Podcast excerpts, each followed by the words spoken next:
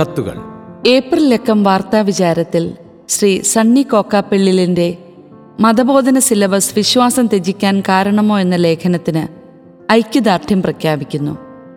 എന്റെ മക്കളെ പഠനത്തിൽ സഹായിക്കുന്നതിനിടെ എന്റെ മനസ്സിൽ തോന്നിയ ചിന്തകൾ തന്നെയാണ് ശ്രീ സണ്ണി ആ ലേഖനത്തിൽ പറഞ്ഞത്.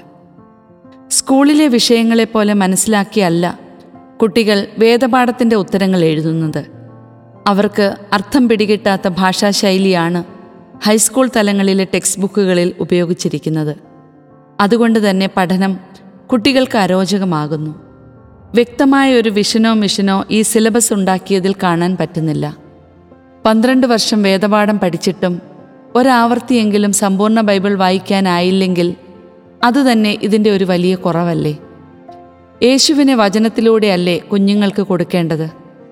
അറിവുകൾക്കപ്പുറം അനുഭവതലത്തിൽ യേശുവിനെ കൊടുക്കാൻ കഴിഞ്ഞിരുന്നെങ്കിൽ എത്രയോ യുവതി യുവാക്കളെ രക്ഷിക്കാമായിരുന്നു. ദൈവശാസ്ത്രമല്ല പരിശുദ്ധനായ ദൈവത്തെയാണ് കുഞ്ഞുങ്ങൾ അറിയേണ്ടത്.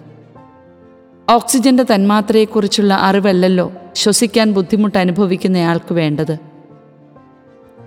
എന്റെ ദൈവം ആരിലും വലിയവനാണെന്ന അറിവെങ്കിലും ഈ പന്ത്രണ്ട് വർഷത്തെ പഠനം കൊണ്ട് നൽകാനായില്ലെങ്കിൽ ഇത് വ്യർത്ഥമാണെന്നല്ലേ ആനുകാലിക സംഭവങ്ങൾ ചൂണ്ടിക്കാട്ടുന്നത്.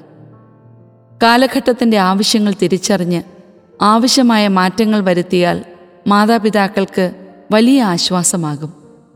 വിവാഹമെന്ന കൂതാശയുടെ മഹനീയതയും തമ്പുരാൻ തരുന്ന ദാനമാണ് കുഞ്ഞുങ്ങളെന്നും കുട്ടികൾക്ക് ഈ പഠനത്തിലൂടെ മനസ്സിലാക്കി കൊടുക്കാൻ കഴിയുന്നില്ല. വചനമാണ് പഠിക്കേണ്ടതും പഠിപ്പിക്കേണ്ടതും.